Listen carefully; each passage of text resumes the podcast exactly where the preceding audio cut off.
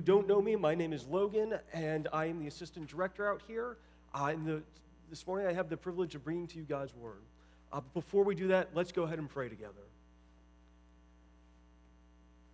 Our dear Heavenly Father, we are grateful for the gift of uh, the life that you've given us to live. I pray that as we uh, continue our study through uh, mere Christianity, that you would help us to see what it is you created us for and what you designed us for.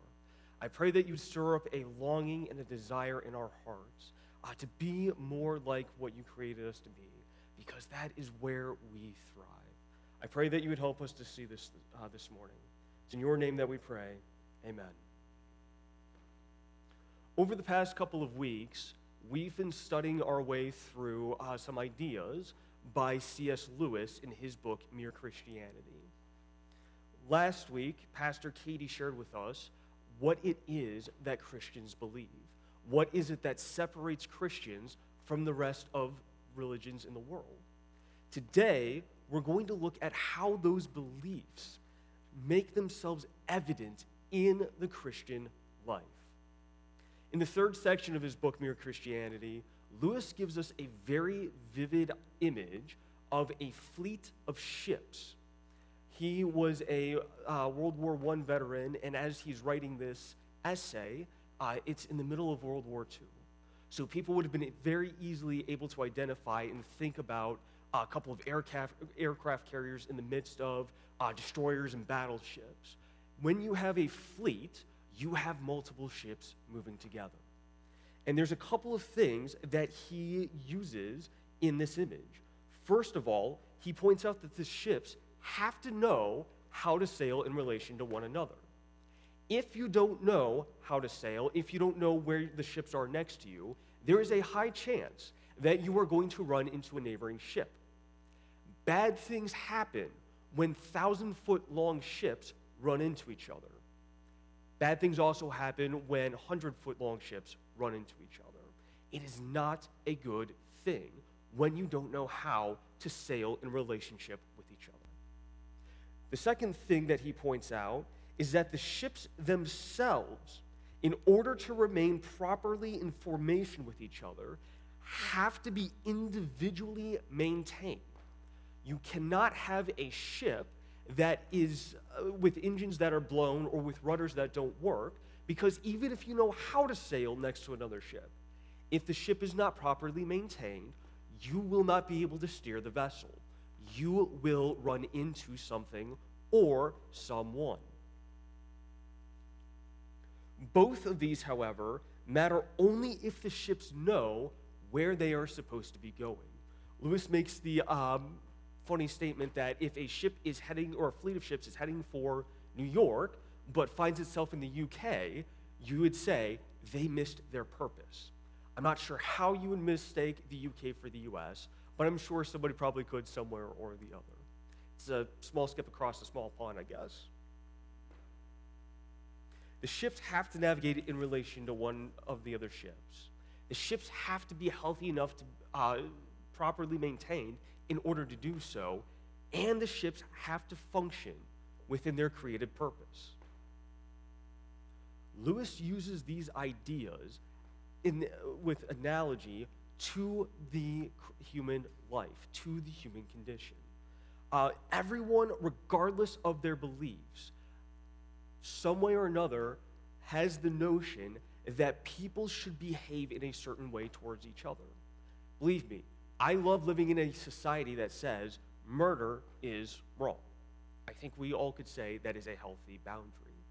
I think we also say that being honest with each other creates those healthy relationships. We are able to uh, sail in line, as it were, if we can trust each other. Now, Lewis says that the harmony we want between each other happens when each individual has a healthy self. Just like with the ships, if the ship is individually unhealthy, it will not be safe sailing next to other ships. Um, there is a common idea that goes around that sounds like it's okay if I do what I want as long as it doesn't hurt someone else. Um, I've heard it growing up, heard it in college. I guarantee I've probably said it once or twice in my own life. The issue is, Lewis says, that's not how life works. When we mask the problems that we are going on in our lives, when we say it's okay as long as, eventually that barrier breaks down and the thing that we use to steer our life breaks down, and we run the risk of either sailing off course or running into someone else and causing damage. And in fact, this is what Lewis argues the point of Christian behavior is, which is what this third section of the book is about.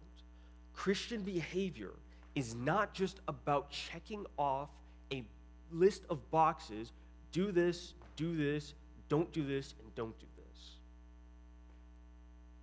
It is about developing a certain quality of character that behaves a certain way. That internal quality of character lasts forever. But in order to identify what an individual life should look like, Lewis says we have to look at the purpose for which we were created. If someone created us, then they have the ultimate say in what that looks like. We learn from Scripture that there is a God who created us. Uh, if you were here two weeks ago, Pastor Katie unpacked what that looked like. In the beginning, God created the heavens and the earth. And if God created us, then He also has in mind a certain kind of people He wants us to be. And today we're going to look at one of the great passages in Scripture that teaches us a little bit of what the Christian life looks like. This comes from the book of Romans, uh, chapter 12, verse 9 through 13. Let love be genuine. Abhor what is evil, hold fast to what is good. Love one another with brotherly affection. Outdo one another in showing honor. Do not be slothful in zeal be fervent in spirit, serving the Lord. Rejoice in hope, be patient in tribulation, and be constant in prayer. Continue to uh, contribute to the needs of the saints and seek to show hospitality.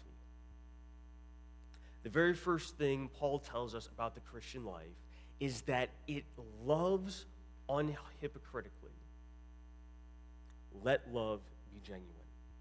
This is the anchor for the rest of the passage, and it's also the anchor for the Christian life.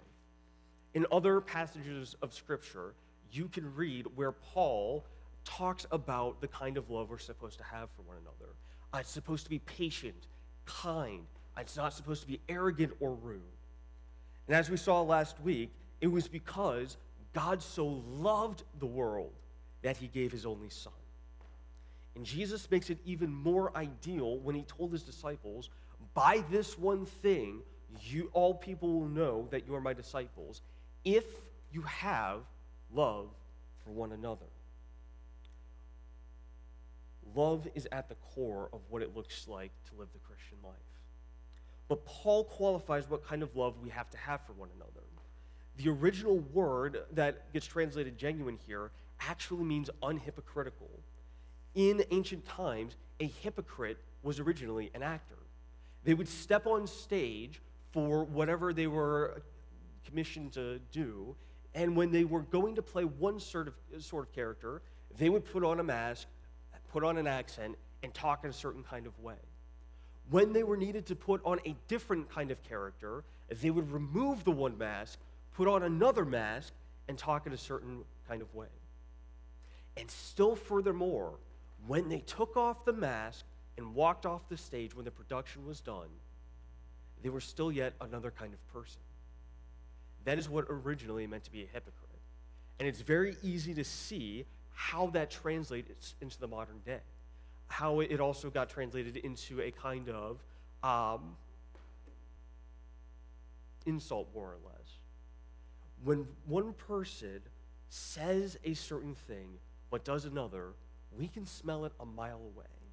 We say that person, what they put on, doesn't match what is underneath in their very being.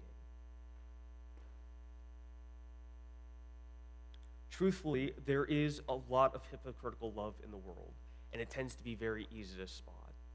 For example, in relationships, uh, whether it be with family or with friends, we have all had experiences where someone walked up to us and said, Sorry, but their body language, their tone of voice, even though they, apologized with their words, their body language and tone of voice said, I really am not sorry whatsoever. I'm just saying this as more of a formality than anything else. And if we're honest, we've also been that kind of person. We ourselves have had to apologize for something we said and did, or promised to do and didn't do. But our hearts were not in that act of love. We just wanted to settle things and move on. That is what we could call a hypocritical kind of love. And that's just one of many examples, but that is a very common occurrence. We may do the right thing, but without the right attitude behind it, without the right motive behind it, it settles into nothing. It does nothing to produce the kind of character that the Christian life is about. If you've been reading along uh, with Mere Christianity, then you may have read the chapter already where Lewis talks about uh, love. Love is not primarily an emotion, either in Scripture or for Lewis. Love is not a feeling of like or interest in a person. This is what Lewis says it is it is a state of the will that desires good for the people around us. It's really easy to uh, want what's good for ourselves. That's how we tend to operate because we need to do what's best for ourselves. It's best for ourselves when we eat food on a regular basis because that's how we function in the world. We require energy, and we get energy by eating food. Um, in the same way, we're supposed to look to the people around us and say, I want what's best for you. Sometimes we do things we think will benefit us, but turn out to be uh, a little bit more painful in the end. And we say to ourselves, well, that's not what I was going for. Let's try this again and try something different.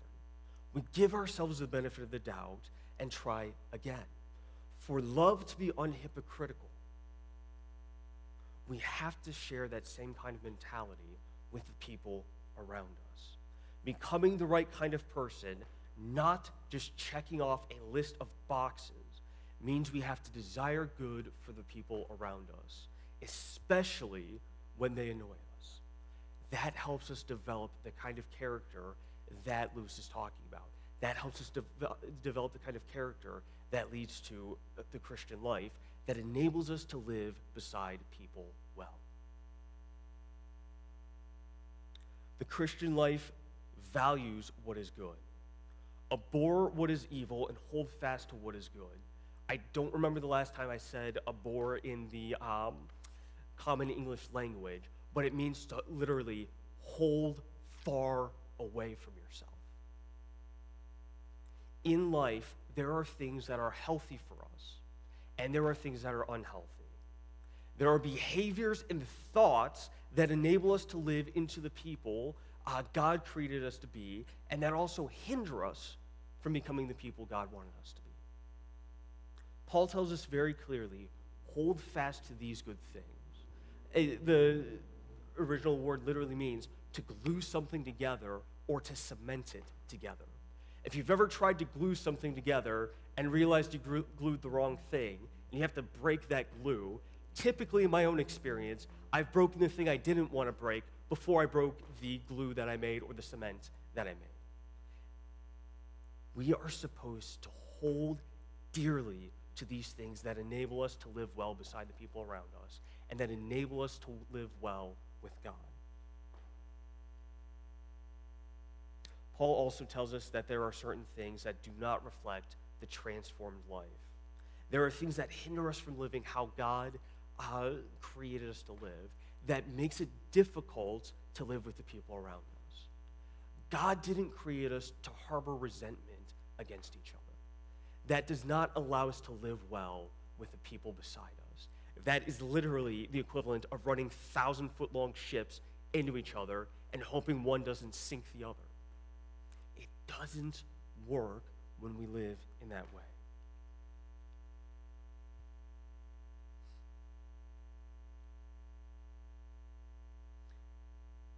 It is most clearly evident to see how this connects with unhypocritical love. If our love is to be whole, if it's to be consistent and not multifaceted, we have to let go of those things that hurt our souls. Looking back to the imagery of the ships, it makes us unhealthy inside. We can't steer where we're going, and we run into each other. On the other hand, as we move towards what is good, our souls find the health and strength from God that enables us to live well with other people. Okay. The Christian life also values others highly. Love one another with brotherly affection. Outdo one another in showing honor. If we want our love to be unhypocritical in our character, we have to value the people around us well. I hope we've all had experiences with the people around us at one point or another where we have a deeply committed relationship, whether it's friendship, whether it's family, spouse, uh, you name it. There is a type of love that produces camaraderie, that produces strong friendships, and it has lasting and good results in our lives. That is what it means by brotherly affection. But we're also aware that if we've had siblings or family and we've had that deep relationship, there are also frictions that do happen. We do, regardless whether we want to or not, run into the proverbial ship. This kind of love has to have the kind of resilience that enables us to stick together as a part of that same fleet, that enables us to stick through the difficult times, even if it hurts. Brotherly affection means not giving up on someone when they're doing well. Unhypocritical love doesn't quit when things get difficult. In fact, the best way to show that kind of love is to outdo one another in showing honor. Literally, lead the way in showing honor to each other. Uh, uh, honor is one of those words that we don't use much either, but it literally means to value somebody properly, to value someone highly. Um, if you have a certain uh, token or a certain um, piece of chinaware that you value deeply, you put it somewhere safe. My mom and my grandma, they have certain dishes that are meant for regular use. Those sit in one cabinet, and those are easily accessible for everyone to grab. They have a certain set of silverware, a certain set of dishes that are very fragile and very valuable to them because they were family heirlooms. Those don't tend to be used as normal dinner dishes. They set those as a higher value in their lives than the regular dishes. And that's what it means to value the people around us. We don't just treat each other in the same kind of way. We say, I value you. I value your thoughts. I value your feelings about this. I value what you think about this. And by the way, we have to be the ones to initiate that. We have to lead the way in showing honor to each other. We've all had standoffs where it's, if you forgive me, I'll forgive you. The Christian life says, be the kind of person who initiates that. Be the kind of person who says, I am willing to forgive you first, even if it costs me deeply. When friction happens, if we value them above the problem, it allows us not to give up on those people.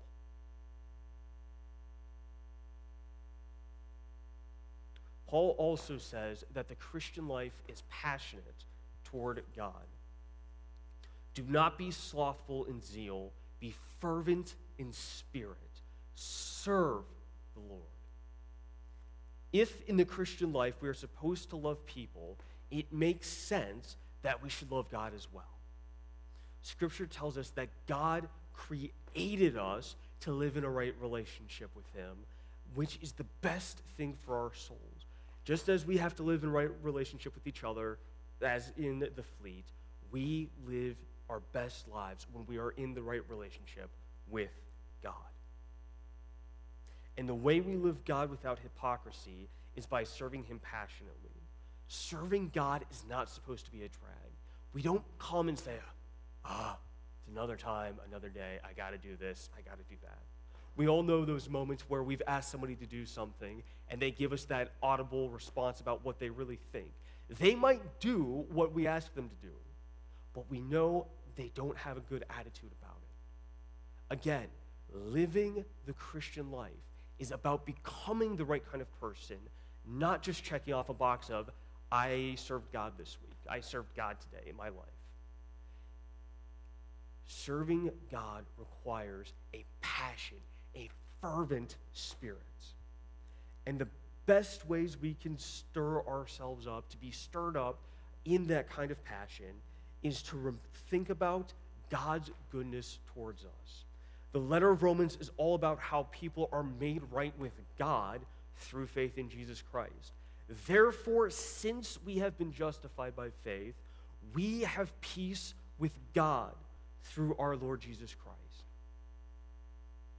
When we were still uh, spiteful towards God, when we were hostile towards God, God showed honor to us first in that He sent Christ to reconcile us to Himself. God showed honor to us first. God demonstrated just how far He was willing to go. As we think about the goodness of God towards us in our lives, that enables us to be passionate towards God, to think highly about God, and to serve Him in the right kind of ways. We begin to serve God every day in our lives. Um, life isn't just about going through aimlessly. We have a partnership with God where He says, I created you for a specific purpose. I value you. You are important for my plan. And I want you to do this with me. We get to serve God through serving our families, through serving our friends, through serving whoever He puts in our path. But we also get to serve God in the church. If you have been serving um, in the church in one way or another, thank you for your partnership. You make the church a better place every time you serve. There is some grace that God sends directly through you that He doesn't send through anyone else. There is a way we can partner with Christ by serving the church.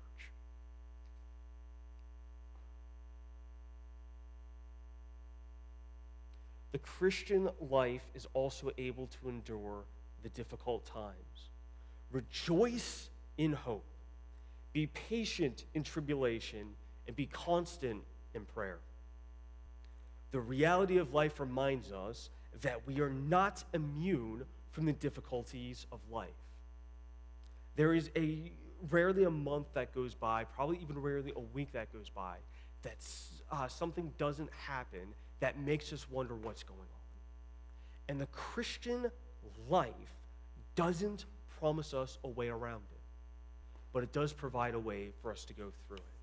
And here's how Paul says we endure the difficulties of life, the tribulations of life. We rejoice in hope. I know this might sound odd, uh, but it doesn't mean that we have a smile on our faces when something's going wrong. But stick with me for a moment.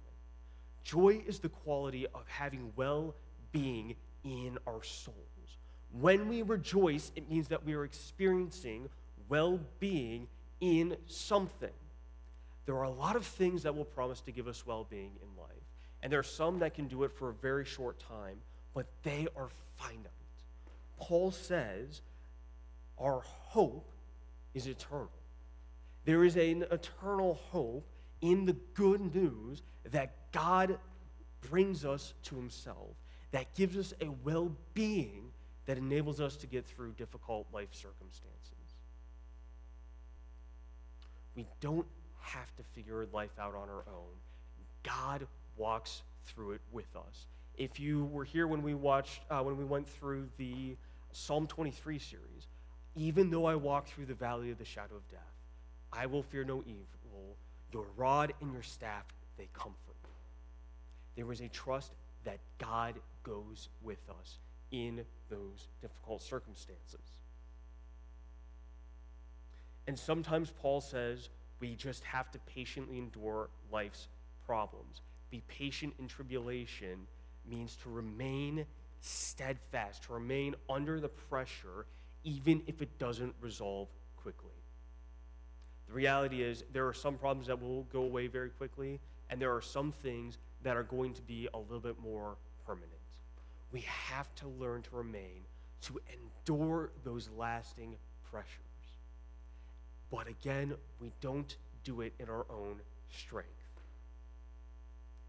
Hope gives us well being in the midst of unresolved tension.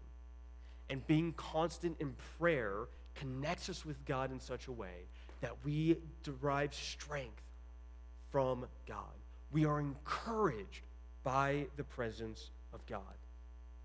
And by the way, we help each other through those difficult times as well. Paul says the Christian life leads to a lifestyle of generosity.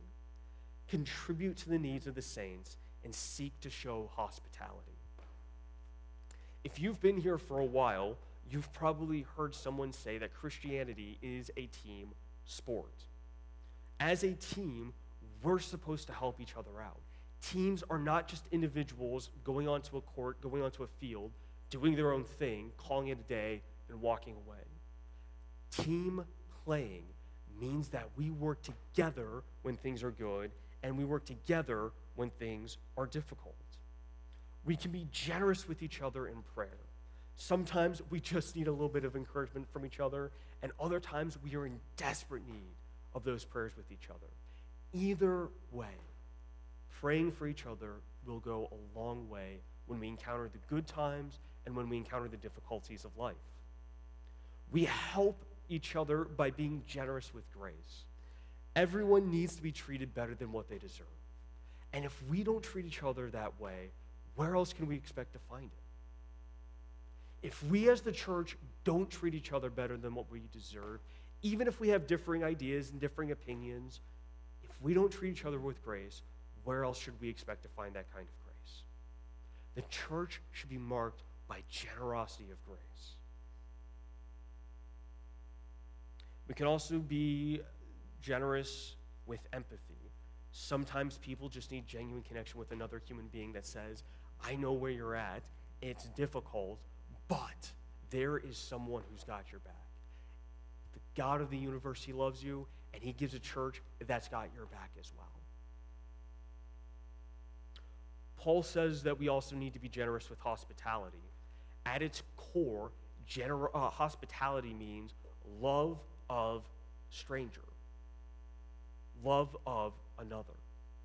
Sometimes hospitality might look like hosting people for a party, but that's just one specific idea about it. Hospitality is that love you have for yourself, that desiring good for yourself, that you show to someone else on the outside to bring them in.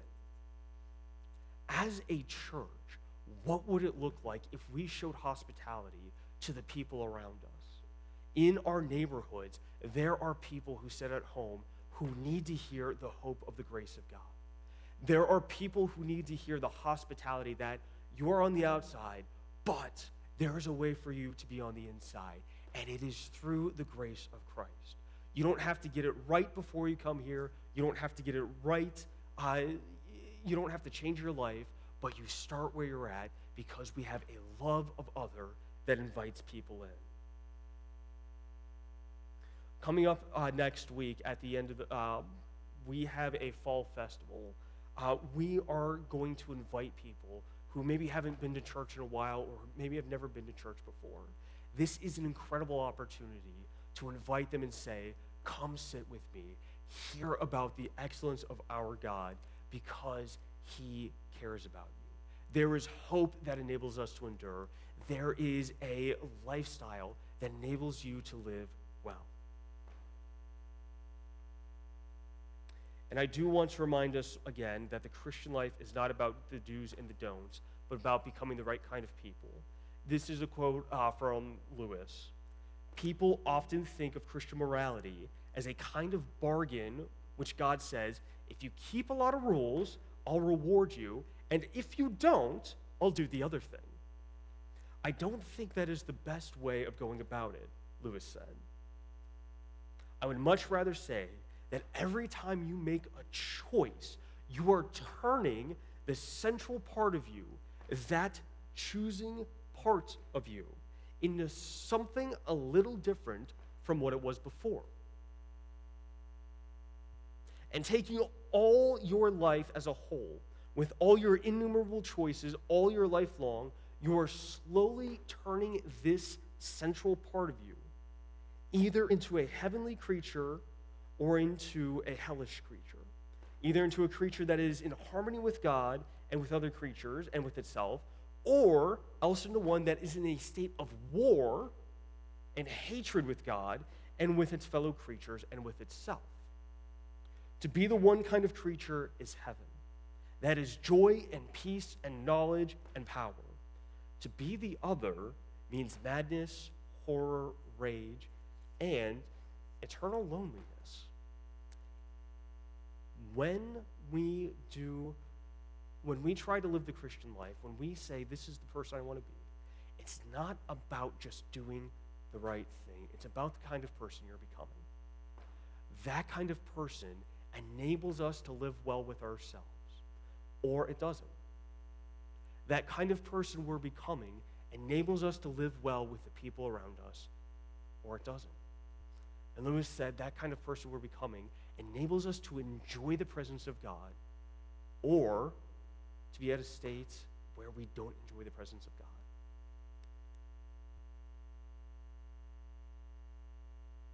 And Lewis says the best kind of life that you can live, the best kind of experience you can have, is when we experience life in the way that God has planned. For us. Let's pray together. Our dear Heavenly Father, we are grateful that you have given us a way to uh, live life in the kind of way that makes sense. I pray that your Spirit would be at work in us to do his good work, to produce the kind of character that is pleasing to you.